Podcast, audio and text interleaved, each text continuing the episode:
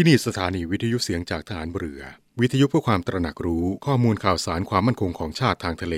รายงานข่าวอากาศ และเทียบเวลามาตรฐาน จากนี้ไปขอเชิญรับฟังรายการ นาวีสัมพันธ์ครับ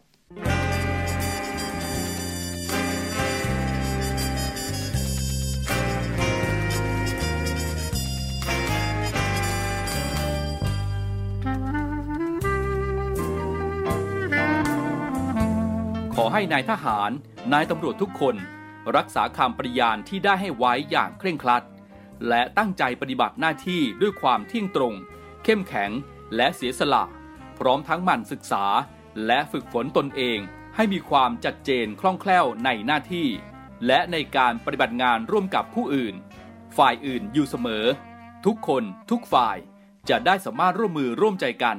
สร้างสรรค์ความพัฒนาผาสุก ให้แก่ประชาชนและประเทศชาติ ได้ตามอุดมคติที่ตั้งมั่นไว้ตลอดไป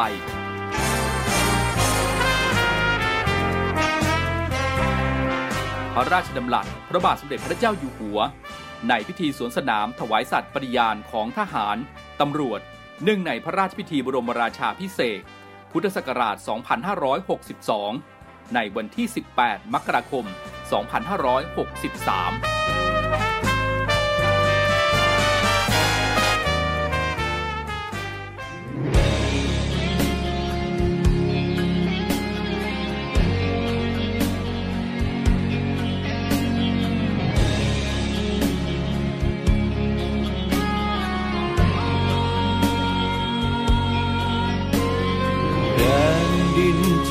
ทยมันคงอยู่ในยุคของโลกใหม่ ราชาอีกองค์ ผู้ทรงนำสยามให้ก้าวไป มหาวชิราลงกรณประดุดดังแสงส่องทางผู้คน เปิดให้ฟ้าเรื่องร้องของชนล้อมรวมใจ ทรงดำเนินติดดิน รู้ความเหนื่อยก็เหมือนเช่นใครใครทรงงานอดทน เพื่อปวงชน ภาระนั้นมากมาย เหมือนที่ทรงสัญญา จะทำเพื่อมวลประชาได้อยู่ดี จะอุทิศกำลังที่มี ทั้งใจกาย หัวใจแกร่งในเพลงของใครผ่านด้วยจิตวิญญาณทหารไทย เพื่อมาทุกภูมิแห่งนี้ ที่เราอยู่กินแผ่นดินที่เป็นดวงใจ พระองค์ยืนอยู่ท่ามกลางกระแส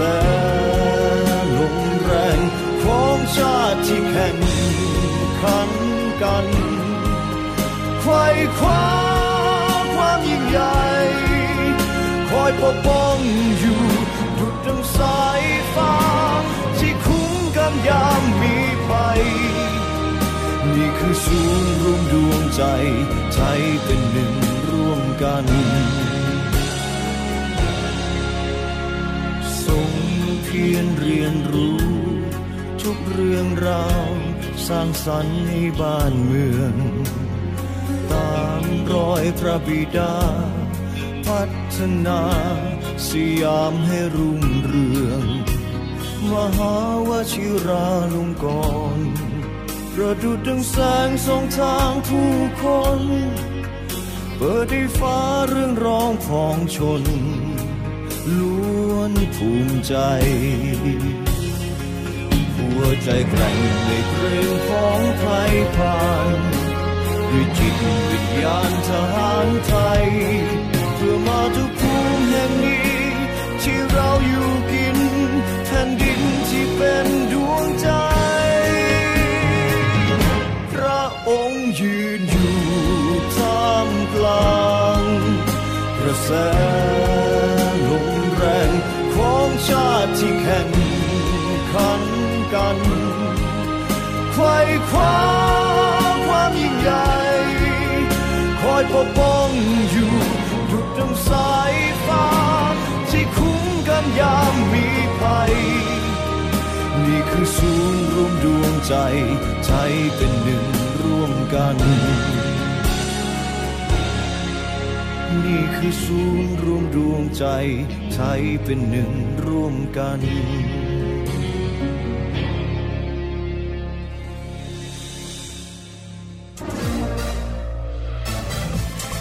คุณกำลังฟังเสียงจากฐานเรือ ทุกความเคลื่อนไหวในทะเลฟ้าฝั่งรับฟังได้ที่นี่เสียงจากทหารเรือ กับช่วงเวลาของรายการนาวีสัมพันธ์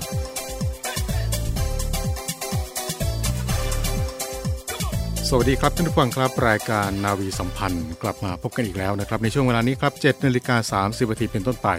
ทางสถานีวิทยุในเครือข่าย เสียงจากทหารเรือทั่วประเทศนะครับ พบกันเช้าวันนี้ครับวันศุกร์ที่ 12 กุมภาพันธ์ พุทธศักราช 2564 นะครับ ซึ่งในวันนี้ก็เป็นอีกหนึ่งวันสำคัญของชาวจีนนะครับ นั่นก็คือในวันนี้นั้นเป็นวันตรุษจีน หรือว่าวันขึ้นปีใหม่ตามปฏิทินจีนนั่นเองนะครับ ในวันตรุษจีนนี้ก็จะคล้ายกับวันสงกรานต์ของไทยเรานั่นเองนะครับ ในวันตรุษจีนนี้นะครับ ชาวจีนทุกคนก็จะให้ความสำคัญกับวันนี้เป็นอย่างมากนะครับ หน่วยงานห้างร้านต่างๆ ก็จะหยุดงานเป็นเวลา 3-4 วัน ในปีนี้ครับเริ่มตั้งแต่วันที่ 10 กุมภาพันธ์มาแล้วนะครับ วันที่ 10 วันจ่าย วันที่ 11 วันไหว้ และวันนี้ 12 กุมภาพันธ์ก็ถือได้ว่าเป็นวันเที่ยวนั่นเอง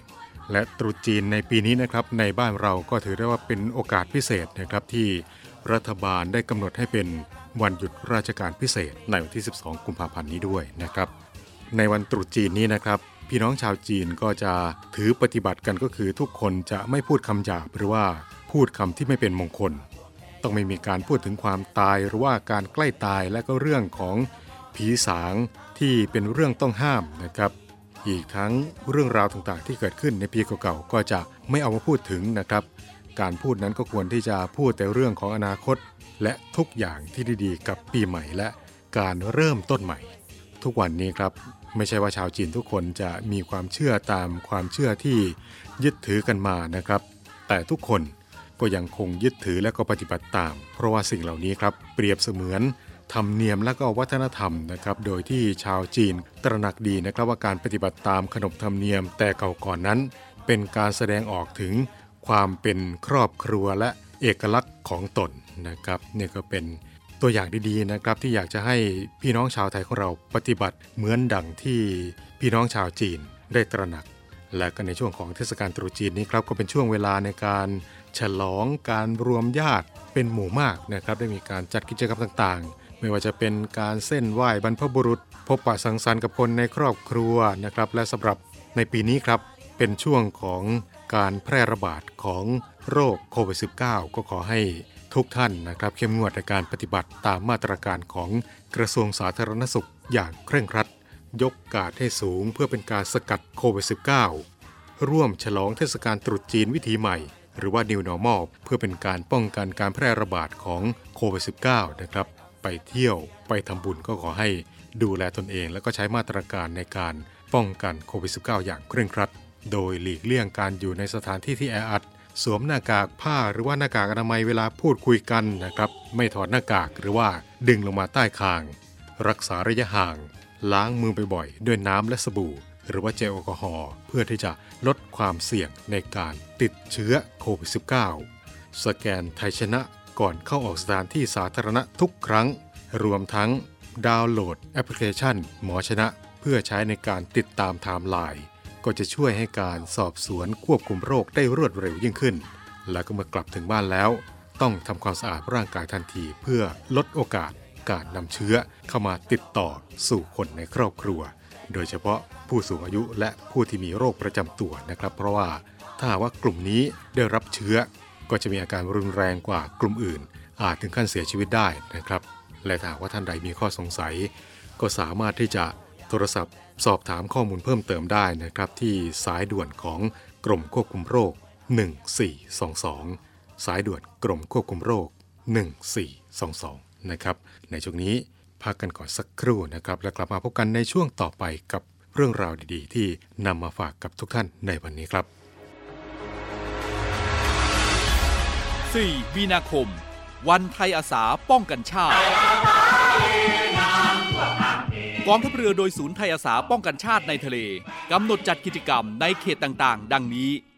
เขตทัพเรือภาคที่1ณบริเวณหาดไซรี จังหวัดชุมพร เขตทัพเรือภาคที่2ณกองบัญชาการทัพเรือภาคที่ 2 จังหวัดสงขลา เขตทัพเรือภาคที่3ณกองบัญชาการทัพเรือภาคที่ 3 จังหวัดภูเก็ต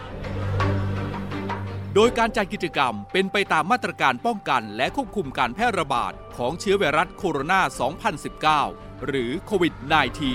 -19 ร่วมรำลึกถึงวิรกรรมของบรรพชนชาวไทย ในการปกป้องรักษาผืนแผ่นดินไทย และรวมพลังสามัคคีของเหล่าไทยอาสาป้องกันชาติในทะเลโดยพร้อมเพรียงกัน พลังสามัคคี พลังราชนาวี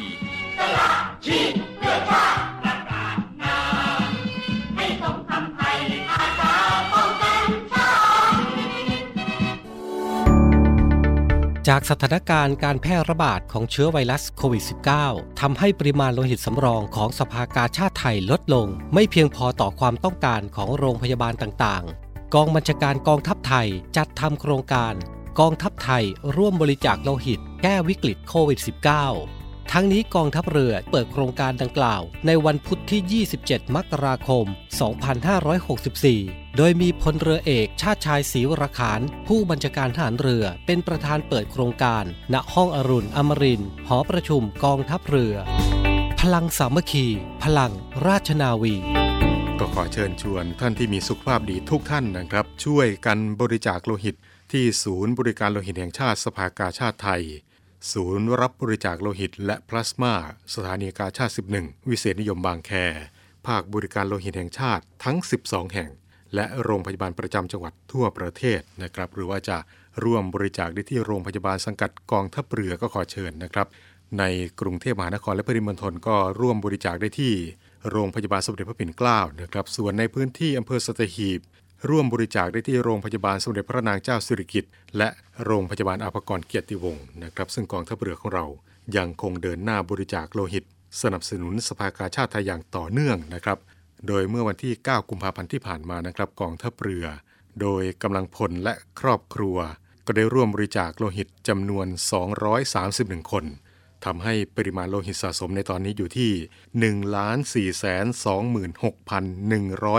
1,426,160 มิลลิลิตร พื่อที่จะเป็นส่วนหนึ่งในการแก้ปัญหาโลหิตขาดแคลนในช่วงการแพร่ระบาดของเชื้อไวรัสโควิด -19 นะครับและก็ขอประชาสัมพันธ์นะครับสำหรับท่านที่มีจิตกุศลที่จะร่วมบริจาคโลหิต ขอความกรุณาครับ ตอบคำถามเกี่ยวกับสุขภาพและการเดินทางไปในพื้นที่ที่เสี่ยงตามความเป็นจริง ถ้าหากว่าท่านไม่แน่ใจก็ควรที่จะงดการบริจาคโลหิตชั่วคราวไว้ก่อนนะครับ เพื่อที่จะเว้นระยะ การพบเชื้อ 4 สัปดาห์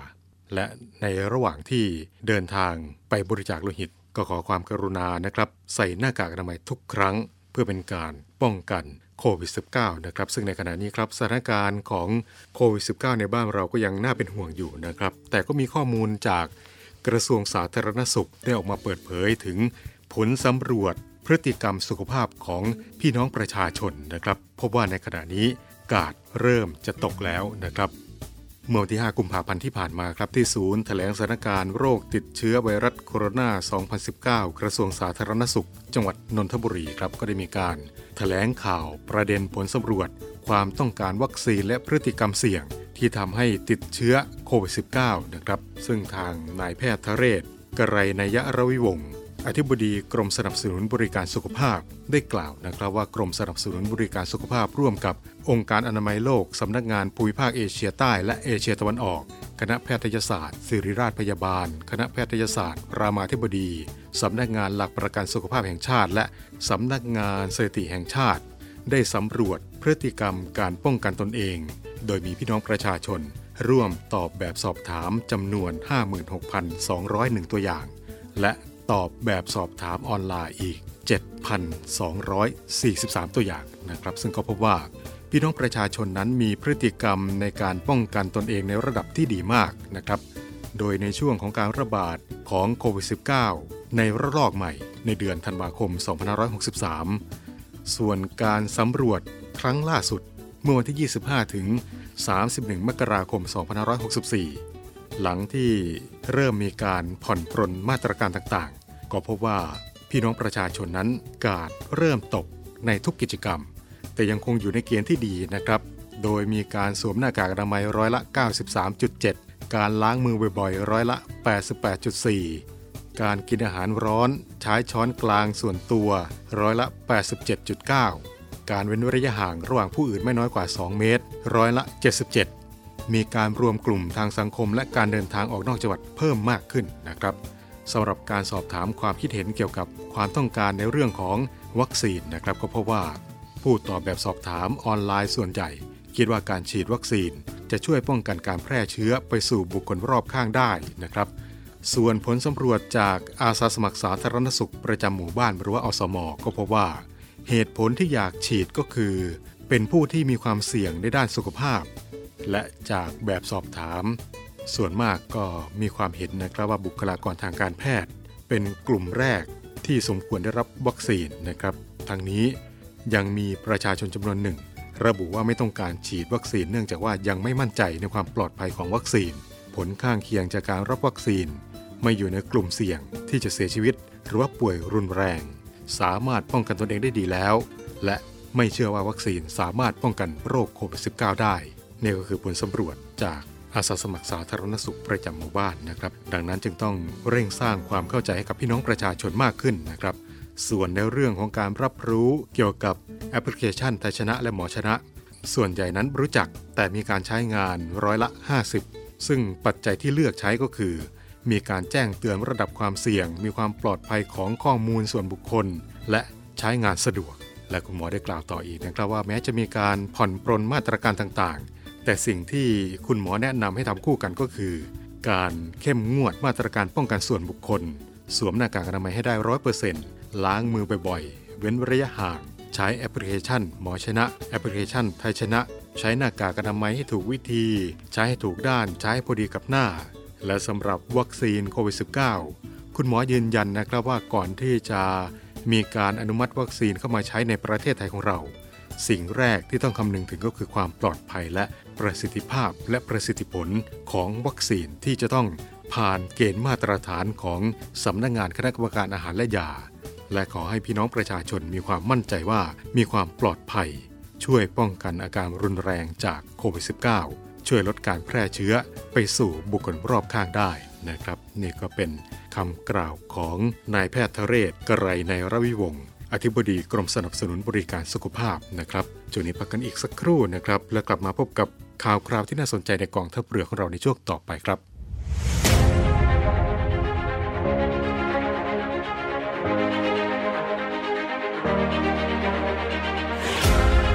การปฏิบัติตนของข้าราชการกองทัพเรือ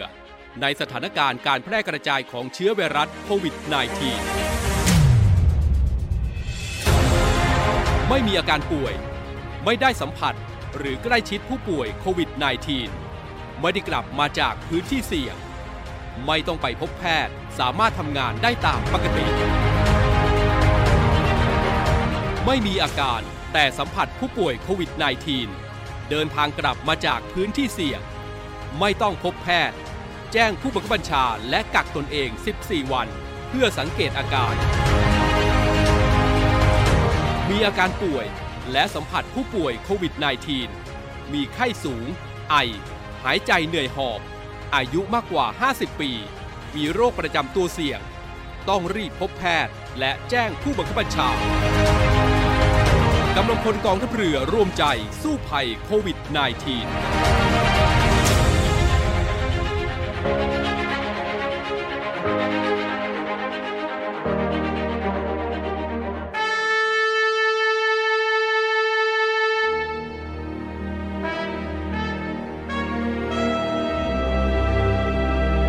คำว่าวีรบุรุษมีหลายคนใฝ่ฝันอยากจะเป็นจะด้วยอุดมการณ์ที่ถูกปลูกฝังหรือจินตนาการส่วนตัว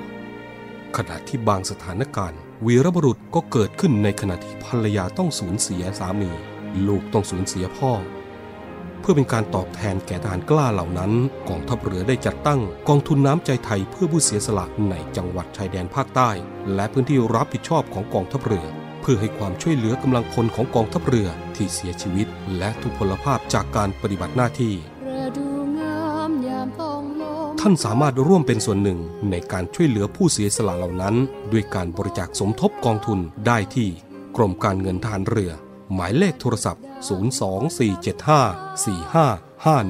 024754551กรมกิจการพลเรือนทหารเรือ หมายเลขโทรศัพท์ 024753061 ดาบของชาติเล่มนี้ คือชีวิตเรา ถึงจะคมอยู่ดีรับไว้ท่านผู้ฟังกำลังอยู่กับรายการนาวีสัมพันธ์นะครับ กลับมาในช่วงนี้ครับมากันที่ภารกิจต่างๆ ที่น่าสนใจในกองทัพเรือของเรานะครับ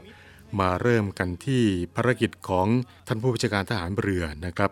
เมื่อวันที่ 8 กุมภาพันธ์ที่ผ่านมาครับพลเรือเอกชาติชายศิวรขานผู้บัญชาการทหารเรือได้เดินทางไปยังกรมแพทย์ทหารเรือเพื่อตรวจเยี่ยมวิทยาลัยพยาบาลกองทัพเรือ และความเป็นอยู่ของนักเรียนพยาบาลกองทัพเรือ ตลอดจนการดำเนินการต่างๆ ของวิทยาลัยพยาบาลกองทัพเรือ โดยมีพลเรือโทวิชัย มนัสสิริวิทยา เจ้ากรมแพทย์ทหารเรือ และนาวาเอกหญิงวิภาพรสินสว่างผู้อำนวยการวิทยาลัยพยาบาลกองทัพเรือ พร้อมข้าราชการและนักเรียนพยาบาลกองทัพเรือชั้นปีที่ 1 ถึงชั้นปีที่ 4จำนวน 258 นาย ให้การต้อนรับ ในโอกาสนี้ครับผู้บัญชาการทหารเรือ ได้เข้ารับฟังบรรยายสรุป การรายงานผลการดำเนินการตลอดจนปัญหาอุปสรรคข้อขัดข้องต่างๆ จากผู้อำนวยการวิทยาลัยพยาบาลกองทัพเรือ ก่อนที่จะร่วมรับประทานอาหารกับนักเรียนพยาบาลทหารเรือ และนักเรียนจ่าทหารเรือ โรงเรียนนาวิกเวชกิจ ณ โรงอาหารวิทยาลัยพยาบาลกองทัพเรือ พร้อมกับซักถามอย่างเป็นกันเองถึงชีวิตความเป็นอยู่ของการเรียนการสอน ระเบียบวินัยการปกครองบังคับบัญชา โดยผู้บัญชาการทหารเรือ มีดำริให้มีการจัดกิจกรรมร่วมกันระหว่างนักเรียนพยาบาลกองทัพเรือกับนักเรียนจ่าทหารเรือโรงเรียนนาวิกเวชกิจ เพื่อนักเรียนทั้งสองสถาบันรู้จักคุ้นเคยกัน เนื่องจากว่าต้องมีโอกาสทำงานร่วมกันในอนาคตด้วยนะครับ และเมื่อวันที่ 8 กุมภาพันธ์ที่ผ่านมาเช่นเดียวกันนะครับพลเรือเอกสิทธิพรมาศเกษมรองผู้บัญชาการทหารเรือและคณะ ก็ได้เดินทางไปตรวจเยี่ยมพื้นที่เตรียมความพร้อมในการฝึกภาคสนามภาคทะเลของการฝึกกองทัพเรือ ประจำปี 2564 ณ พื้นที่การฝึกจังหวัดพังงาและรับทราบปัญหาข้อขัดข้องในการเตรียมการฝึกของหน่วยต่างๆ โดยมีพลเรือโทเชิงชายชมเชิงแพทย์ ผู้บัญชาการทัพเรือภาคที่ 3 ให้การต้อนรับ รวมทั้งรับทราบแนวทางการพัฒนาขีดความสามารถของฐานทัพเรือพังงาทัพเรือภาคที่ 3 ในการเตรียมการรองรับการจัดกำลังเรือรบมาปฏิบัติงานเพิ่มเติม เพื่อที่จะเพิ่มขีดความสามารถ ด้านความมั่นคงทางทะเลในฝั่งทะเลอันดามัน ซึ่งการฝึกกองทัพเรือนะครับก็จะมีการฝึกเป็นประจำทุกปีในพื้นที่รับผิดชอบต่างๆ ของกองทัพเรือ ในปี 2564 นี้ครับการฝึกภาคทะเลภาคสนาม ได้กำหนดให้ทำการฝึกในพื้นที่ฝั่งทะเลอันดามัน โดยมีหัวข้อการฝึกทั้งด้านองค์บุคคล องค์วัตถุ และองค์ยุทธวิธีของเรือนะครับ รวมทั้งมีการฝึกการยิงอาวุธประจำเรือต่างๆ ในพื้นที่ทะเลอันดามันนะครับ และมาต่อกันที่การให้ความช่วยเหลือพี่น้องประชาชนนะครับ มาเริ่มกันที่การแบ่งปันความห่วงใยจากพี่ใหญ่สู่เรือประมงนะครับ ไปกันที่พื้นที่ทัพเรือภาคที่3นะครับเรือต่อ233 ครับได้ตรวจเยี่ยมเรือประมงที่ทำการประมงในพื้นที่ในขณะที่ ปฏิบัติการลาดตระเวนในทะเลอันดามัน โดยที่ผ่านมาครับก็พบว่าบ่อยครั้งนั้น ลูกเรือมีการเจ็บไข้ได้ป่วยหรือว่าประสบอุบัติเหตุต่างๆ ระหว่างการทำงานในทะเลนะครับ และการที่จะกลับเข้าฝั่ง ไปรักษาพยาบาลอย่างทันท่วงทีนั้น กระทำได้ลำบากนะครับ และด้วยความห่วงใยจากทหารเรือ หรือที่ชาวประมงเรียกผ่านทางช่องวิทยุประมงว่าพี่ใหญ่จึงได้ส่งมอบยาและเวชภัณฑ์ที่จำเป็นต่างๆ ที่ได้รับมอบจากทัพเรือภาคที่ 3 ให้กับเรือประมงในทะเล ทางนี้ก็เพื่อเป็นการแบ่งปันความห่วงใยและดูแลกันระหว่างชาวเรือด้วยกัน ให้สมกับที่ชาวประมงเรียกพี่ใหญ่ในทะเลไทยของเรานะครับ และมาต่อกันด้วยการช่วยเหลือบรรเทาความเดือดร้อนของพี่น้องชาวประมงนะครับ เมื่อวันที่ 10 กุมภาพันธ์ที่ผ่านมาครับ กองทัพเรือได้ลำเลียงอาหารทะเลสดจำนวน 3,000 กิโลกรัม โดยรถแช่แข็ง เดินทางจากองค์การสะพานปลาสมุทรสาครไปยังศูนย์การฝึกหน่วยบัญชาการนาวิกโยธินและศูนย์การฝึก หน่วยบัญชาการต่อสู้กัษยานและรักษาฝั่งอำเภอสตหีบจังหวัดชลบุรี เพื่อนำวัตถุดิบดังกล่าวนี้ครับไปประกอบเลี้ยงให้กับพลทหารใหม่ ซึ่งเป็นไปตามดำริของผู้บัญชาการทหารเรือ ในการสร้างขวัญและกำลังใจให้กับทหารใหม่ และเป็นการช่วยเหลือบรรเทาความเดือดร้อนของชาวประมง รวมทั้งเป็นการสร้างความเชื่อมั่นให้แก่ พี่น้องประชาชนในการบริโภคอาหารทะเลที่มีความปลอดภัยนะครับ สำหรับการจัดซื้ออาหารทะเลในครั้งนี้ครับ เป็นการดำเนินการครั้งที่ 2 แล้วนะครับ โดยการดำเนินการครั้งแรกก็เมื่อวันที่